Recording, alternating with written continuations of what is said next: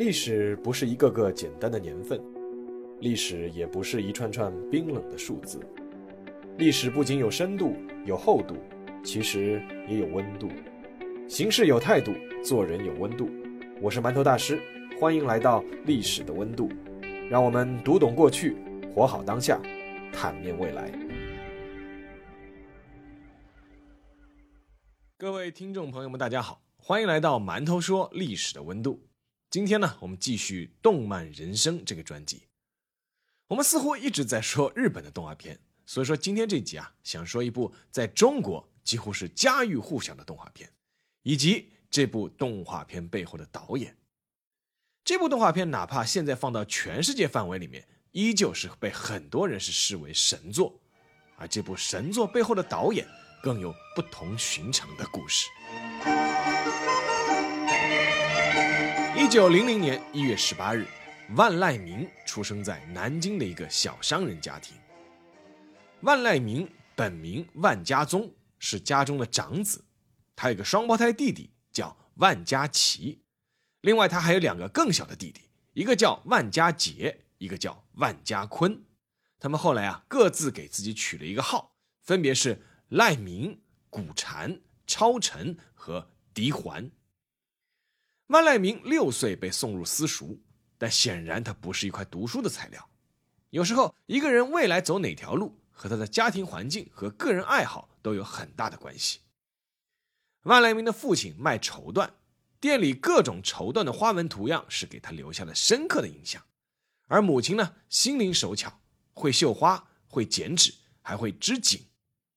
在父母的影响下，万籁鸣最喜欢的就是绘画，还有皮影戏。在私塾学习的时候，万籁鸣既不背书，也不写字，唯独喜欢画画，而且画的还特别好。有一次，他在上课时偷偷画画，被私塾老师发现，结果。他画的是一张老师的肖像画，特别惟妙惟肖。老师看了以后，破例没用戒尺打他，反而还露出了笑容。万籁鸣还是幸运的，因为他可以按照自己的爱好来选择自己的人生之路。一九一七年，他已经是南京高等师范学校的绘图员兼善写员了。而这所学校对万籁鸣的意义，并不仅仅在于提供了一份工作，在这里。他遇到了刚刚从美国留学归来的教务长陶行知。陶行知看万籁鸣年纪不大，但工作刻苦，学习也很勤奋，就让他来听自己的课。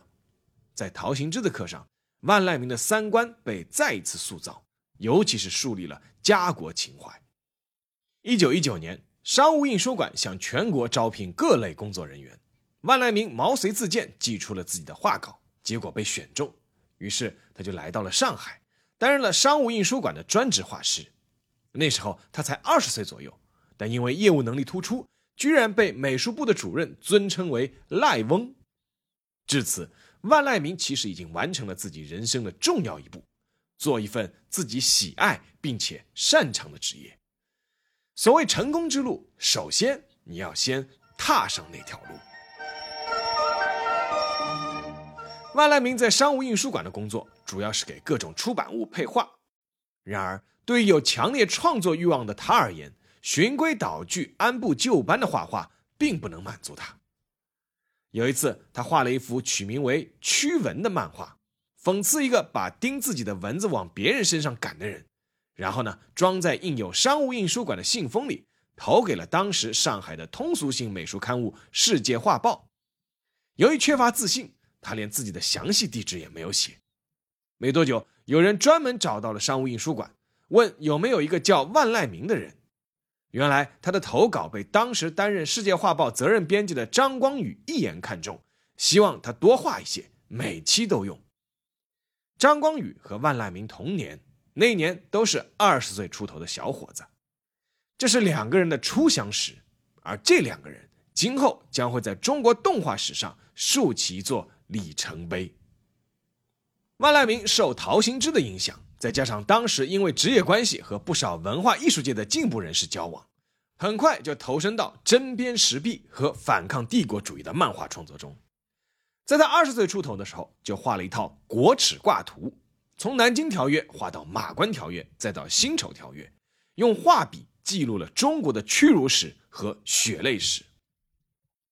这部漫画当时由商务印书馆出版，向全国发行，各地的学校、工厂和商店争相购买，在醒目处悬挂，用以警醒国人。也正是在这个时期，万籁鸣注意到了一个新事物——可以动起来的漫画。上世纪二十年代初，在无声电影之后，动画片也就是 cartoon 从欧美传到了中国。万籁鸣在电影院看了迪士尼的动画之后，深感震撼。原来画笔下的人物真的能够动起来，震撼之后是一种迫切的创作欲望。道理都搞明白了，那为什么不能有我们自己的动画片呢？想好就干。万籁鸣叫来了自己的二弟万古禅、三弟万超尘和四弟万迪环，这三个弟弟都读的是美术学校，都在商务印书馆的影戏部工作。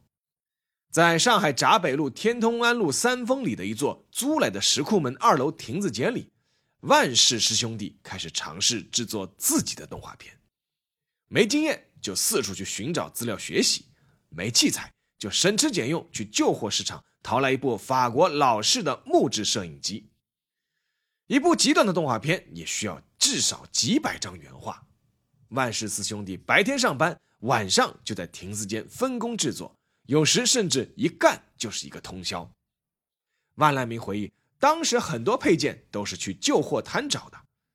后来他说，很多人说我们是中国动画的拓荒者，其实那个时候更像是拾荒者。一九二六年，万籁鸣和他的弟弟们拿出了第一部动画片，是一部广告片，舒振东华文打字机，一时之间是引起轰动。随后。他们又拿出了一部大闹画室的动画短片，更是技惊四座。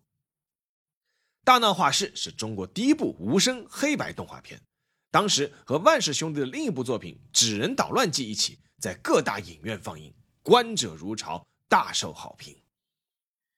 学会了做动画片，但万籁鸣并没有忘记自己的使命，他并没有沉迷于拍商业片或者广告片，而是之后相继拍出了《同胞苏醒》。和《京城团结》两部呼吁中国民众抗日的动画片，更是在一九三四年出品了中国第一部有声黑白动画片《骆驼献舞》。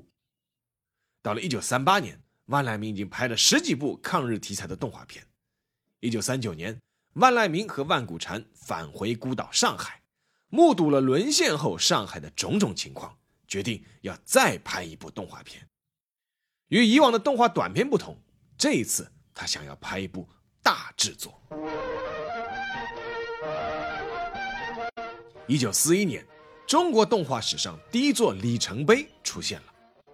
由万籁鸣领衔，万氏兄弟执导的中国第一部大型有声黑白动画片《铁扇公主》横空出世，惊艳天下。在此之前，全世界只有三部有声动画长片，分别是《白雪公主和七个小矮人》。小人国还有木偶奇遇记，通通都是美国迪士尼公司出品的。铁扇公主是全世界第四部动画长片，胶片长达九千尺，可以放一个小时二十分钟。故事取材于《西游记》中唐僧师徒四人过火焰山，孙悟空问铁扇公主借芭蕉扇这一段故事情节，双方是来回斗法，相当精彩。后来回忆自己为什么要做《铁扇公主》这部动画片，万籁鸣表示，当时我思想上的考虑是，既然美国人可以搞表现他们西方特色的白雪公主和七个小矮人，那我们当然也可以搞具有我国民族特色的铁扇公主，这样就可以有机会让全国人民，包括广大的海外侨胞和一部分外国人，一睹两位公主的方言，从思想内容到艺术形式做一个全面的比较。其实这只是万籁鸣制作《铁扇公主》的一个初心，当时还有个初心，只可意会，不能言传。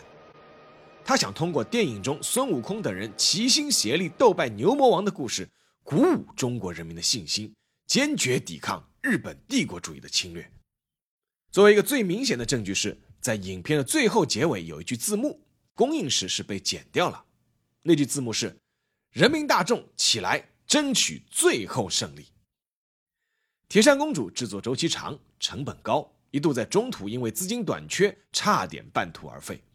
后来得到资助，才得以完成。电影上映后，万人空巷，连映一个月，场场爆满。大家对电影背后传达的主题心知肚明，有时候全影院都会响起心照不宣的掌声。由于《铁扇公主》在中国实在是太火了，让日本人也动了心。他们拿了一批拷贝放到日本放映，也是轰动全国，电影院人头攒动。结果放映了一段时间后，有一位评论家指出，这部电影其实是有反日的隐喻的。日本官方这才匆匆把电影下架，然后下令全国禁映。但就是因为《铁扇公主》在日本的放映，改变了一个日本人的命运，进而影响了整个日本动漫的发展进程。这个人就是后来被誉为日本动漫之父的手冢治虫。一九四三年，十五岁的手冢治虫在日本的电影院观看了《铁扇公主》，大受震撼。他受到了两个启发：第一，原来亚洲也可以做出像美国迪士尼那样的大型动画片；第二，动画片不仅仅是拍给孩子看的，成人也可以看。受《铁扇公主》的影响，手冢治虫改变了自己原先想要当一名医生的梦想，立志要为动画片奉献一生。而《铁扇公主》中有很多分镜头和细节的处理，对手冢治虫也形成了很大的影响，进而也影响了后来日本的动漫风格。这里插一句啊，手冢治虫先生对中国的感情是非常的深，曾经五度来华。一九八八年第五次访华的时候，他专门去拜见了万籁鸣，拉着他的手，激动地说：“我是看了您的动画才走上动漫之路的。”一九六一年，手冢治虫的成名作。也是日本动漫的史诗级作品《铁臂阿童木》开始了电视动画的制作过程。也就是在这一年，在中国，在中国的万籁鸣和他的团队推出了当时震惊中国乃至震惊世界的一部动画片。这部动画片，即便用今天的眼光从头到尾再审视一遍，无疑还是一部神作。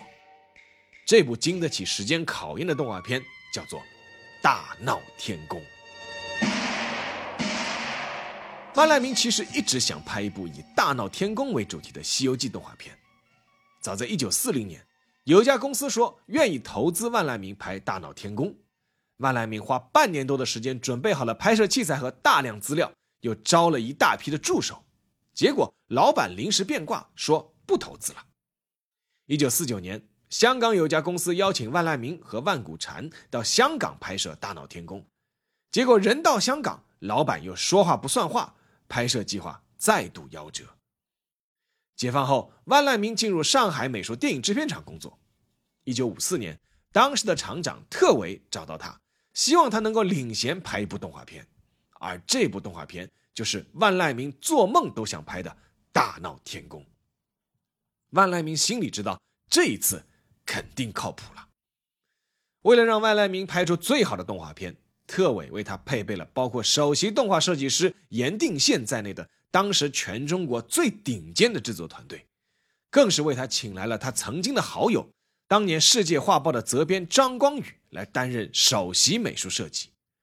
当时张光宇已经是中央美院的教授了，他是中国装饰艺术的开创者，一个最顶级的团队开始了中国动漫史上里程碑作品的创作。首先是要设定故事框架。大闹天宫的故事主要集中在《西游记》的前七回，虽然这些故事在中国是妇孺皆知，但是从孙悟空腾空出世到拜师学艺，一路情节上是比较松散。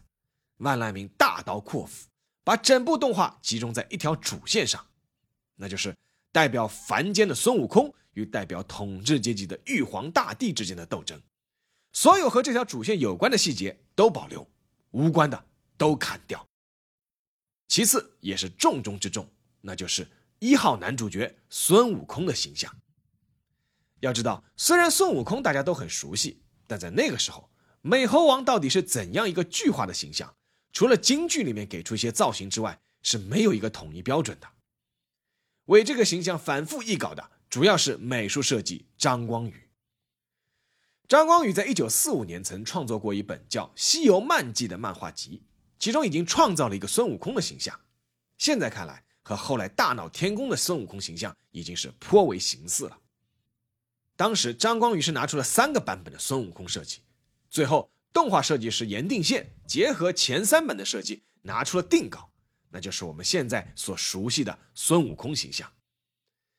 严定宪当时只是一个二十岁出头的毛头小伙子，但功底非常深厚。万籁鸣对这个孙悟空形象是非常满意，给了一个八个字的评价：神采奕奕，勇猛矫健。而这个孙悟空形象，从某种意义上说，也奠定了一个基调，影响了中国后来的所有动画影视剧中的孙悟空形象。确定了故事框架和主角形象，接下来就是整部动画片里无处不在。让人叹为观止的各种细节了，比如说孙悟空的动作。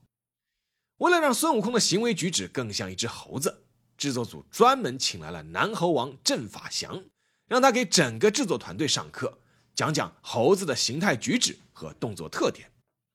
又比如动画片里全程出现的各种云，在《大闹天宫》动画片问世以前，国外动画片中的云彩都是轻飘飘的一团。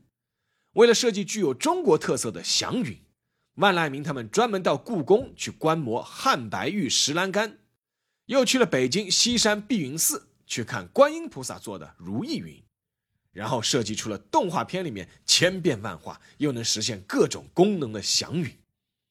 再比如七仙女的形象，《大闹天宫》中的七仙女形象是严定县的同事林文霄设计的。啊，林文霄后来成为了严定县的妻子。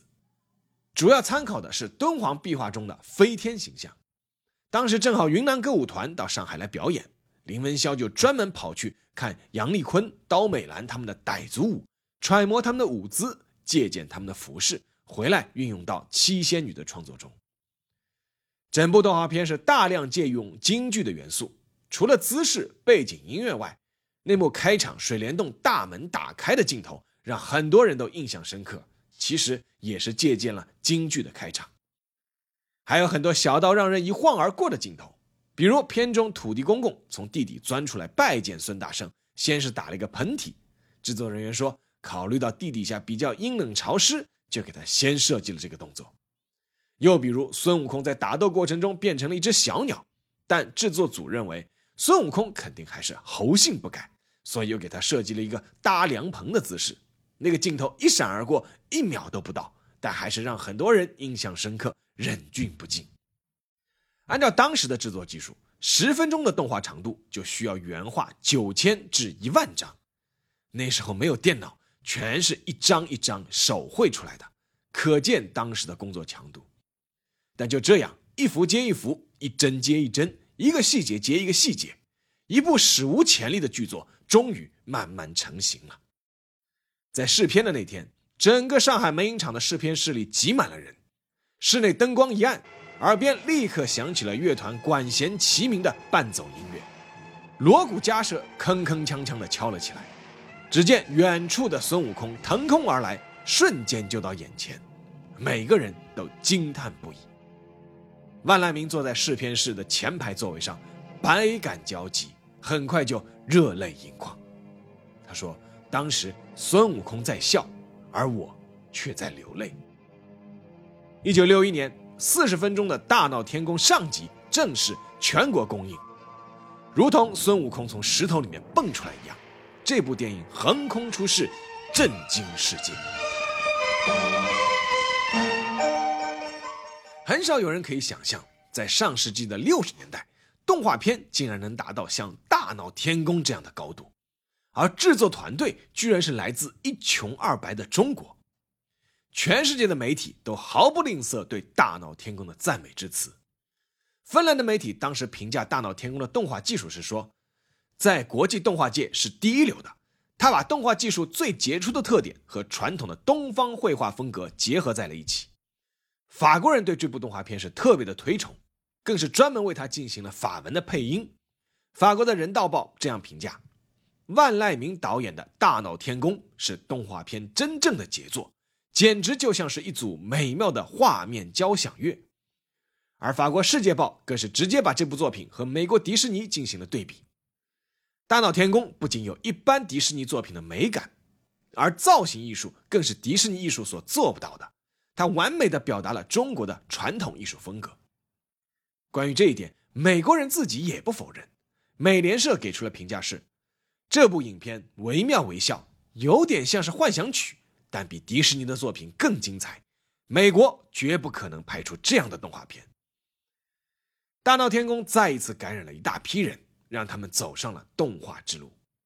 手冢治虫曾经被铁扇公主震撼，看了大闹天宫之后，更是发自内心的佩服。他甚至曾开始连载自己的漫画作品《我的孙悟空》，这部作品一直连载到他去世。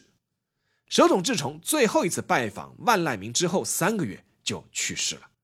临终之前，他在自己的这部连载作品《飞页》上写上了一句话，那就是：“这是我的孙悟空。”手冢治虫的朋友松谷孝征曾这样解释手冢治虫的这句话，他说：“手冢治虫先生拜访万先生之后。”自知自己将不久于人世，完成我的孙悟空是在去世之前向万先生打个招呼，告诉万先生我去了。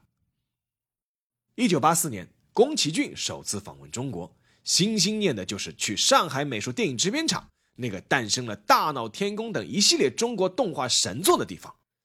他称自己是去朝圣的。法国的著名动画导演雅克·雷米·吉雷尔德。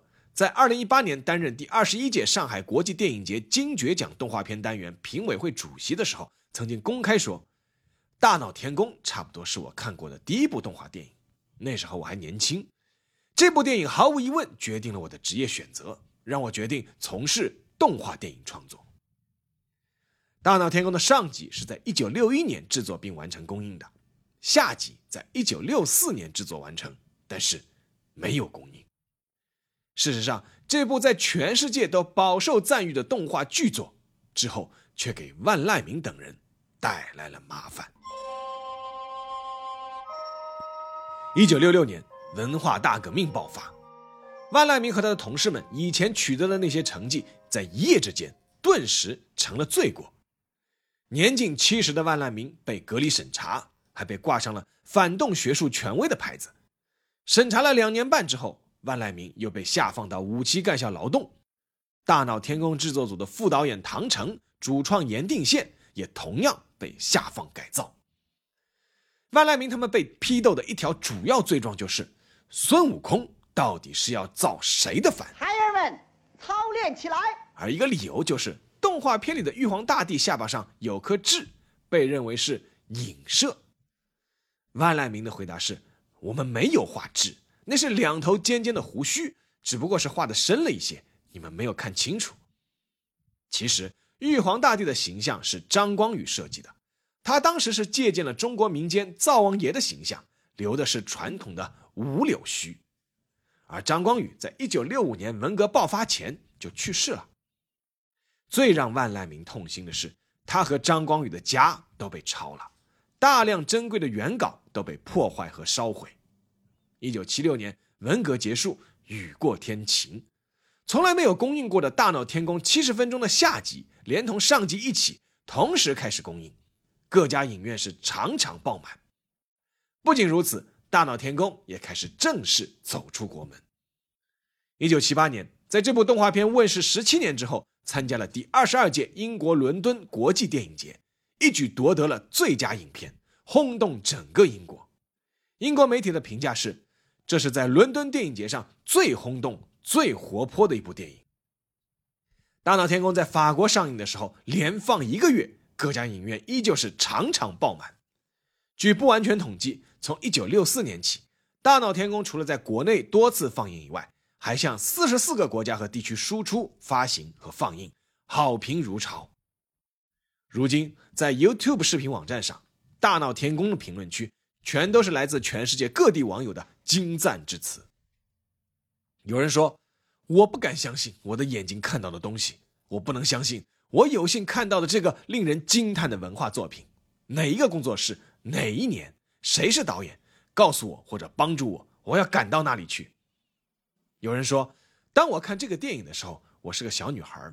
那时候英国四频道开播，他开始播的那些节目中就有一个是这个电影。”我后来再也没有看过它，我曾经怀疑了很长时间，它是否只是我曾经做过的某个好到难以相信的奇异瑰丽的梦。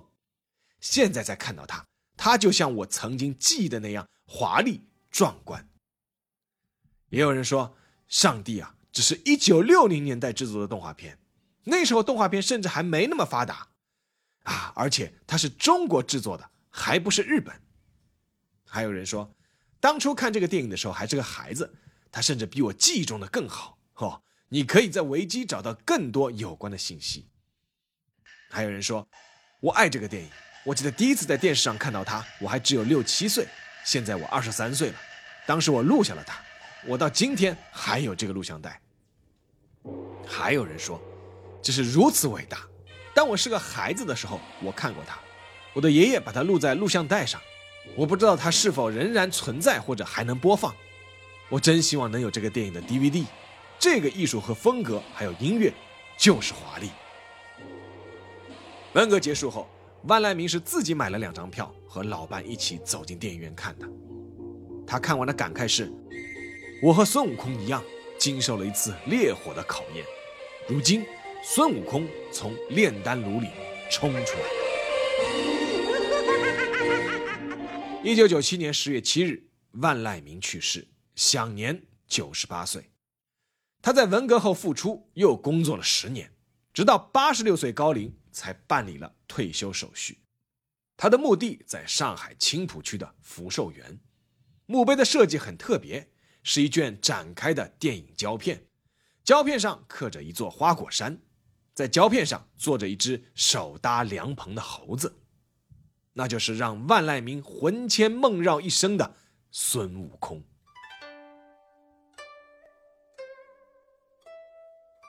好，下面进入馒头说时间。我记得我曾经啊，在一篇文章的馒头说里面写过，我说我一直很羡慕现在的孩子们，因为他们比我们那时候享受了太多的时代福利。但是有一点，我觉得他们应该是羡慕我们的。那他们要羡慕我们的地方，就是在我们的童年时，有幸能够看到那么多优秀的国产动画片，《大闹天宫》《小蝌蚪找妈妈》《骄傲的将军》《神笔马良》《雪孩子》。葫芦兄弟、黑猫警长、天书奇谭、邋遢大王奇遇记等等等等，两只手都数不过来。所以，我也曾和很多人一样，怀念那美好的黄金时代，对中国动画的起个大早、赶个晚集现象感到惋惜，甚至有些愤愤不平。那些真心投身动画事业的艺术家，那种匠人精神，为什么现在就找不到了呢？但现在回看。这话有道理，却也不算全面客观。一九八四年，刚刚拍摄完《风之谷》的宫崎骏访问中国，他怀着朝圣的心情来到了上海美术电影制片厂，希望请教和探讨一下名震业界的中国动画流派的奥秘和经验。但是宫崎骏却非常失望，因为上美影厂的领导问他最多的是日本动画公司是如何分配薪酬的。并且透露，他们准备按件计酬，激发员工的积极性。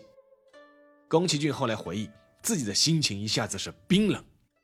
案件记仇确实能够提高积极性，但是会扼杀创造性。没有人愿意去花大力气、大成本去做没有什么经济回报的东西。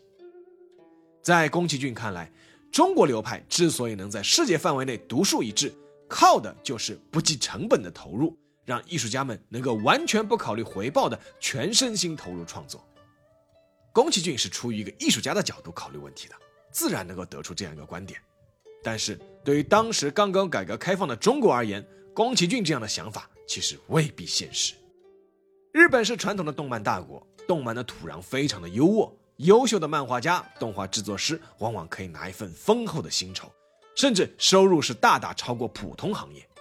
那是当时的中国不行，而且包括现在也很难。做动画固然可以实现理想，但大家毕竟还是要解决肚子温饱，乃至要追求小康生活的。上美影厂原先是分配制，国家每年下达制作任务，大家负责完成任务，多干没用，多卖无奖。做得好，做得不好，做得多与做得少，只要不犯大错误，都是一样的工资。在这样的情况下，短时间内大家可以为了理想不计较。但长时间来看，难免会影响工作积极性。曾经有一份统计，当年《大闹天宫》的前后总投资可能是要达到一百万元，这在当时不得不说是一个天文数字。而说不上映就不上映，说怎么播就怎么播，完全不算经济账。成就当然瞩目，但从机制而言，确实也不是一条可持续发展之路。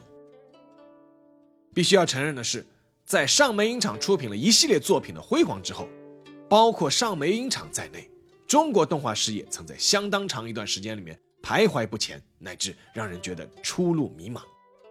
但我并不认为这意味着要回过头去走老路，重新按照计划体制供养一批人专心搞创作。而是要更好的认清市场、拥抱市场、适应市场、赢回市场。在这一点上，万籁鸣不愧是中国的动画之父，他其实早就做出了表率。说什么在蟠桃会上吃，俺现在就吃。首先，万籁鸣有能力，这是做好任何一件事情的前提。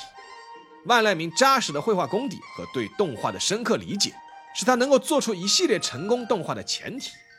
中国的动画制作。如果最基础的制作水平上不去，没有优秀的动画制作人才，再谈什么包装或者营销都是毫无意义的。其次，万籁鸣懂市场，在大闹天宫之前，万籁鸣执导的绝大多数动画片其实都是走市场的，没有人供养他，他需要自己找投资、筹经费，产品做得不好赚不到钱，下次就没有人投他了。而恰恰是《铁扇公主》等一系列动画叫好又叫座。让投资方赚得盆满钵满，才让他能够继续动画之路，乃至于创造出更大的辉煌。动画制作走市场化道路当然不是死路一条，相反，恰恰是充满生机的道路。当然，在这条路上会有很多诱惑和陷阱，这是需要注意的，这里就不展开了。第三，我个人觉得最重要的是万籁鸣清楚明白了中国动画要独树一帜的关键因素，那就是。民族特色，从《铁扇公主》到《大闹天宫》，乃至上门影厂的其他作品，包括《小蝌蚪找妈妈》《神笔马良》《九色鹿》等等，之所以获奖无数、饱受赞誉，就是因为有自己鲜明的特色。在相当长的一段时间里面，中国动画在美国的迪士尼风格和日漫风格中左右徘徊。我个人觉得，无论是模仿或借鉴迪士尼，还是日漫，都没有问题。他们的叙事结构、人物造型、细节处理等等，确实有很多值得我们学习的地方。但这些都是术，核心的道我们不能忘。这个道就是我们中国人自己的文化和特色。有些中国动画有时会反过来，建筑、山水体现点中国风的术，最核心的道却丢失了，这就是本末倒置了。令人欣慰的是，近年来中国动画事业明显进入了快速上升通道。涌现出了一批叫好又叫座的动画作品，像《哪吒之魔童降世》这样的动画，更是拿下了超过五十亿的票房。而如果你仔细观察一下这些年比较成功的中国动画作品，其实都可以找到我前面说的三个特点。在这些优秀作品的背后，其实都有着一群追寻理想、认真做事，同时又不和市场脱轨的人。而他们的作品，无论借鉴了什么样的风格，采取了什么样的高科技。但背后的那个中国文化特色的魂，始终都没有丢掉。民族的就是世界的，而那位一九九零年出生的老人，其实早就发现并且付诸实践了。中国的动漫之路虽已上路，但离终点尚有距离，需要不断努力。他日若功成，勿忘万籁鸣。好了，这期节目就到这里，让我们下期再见。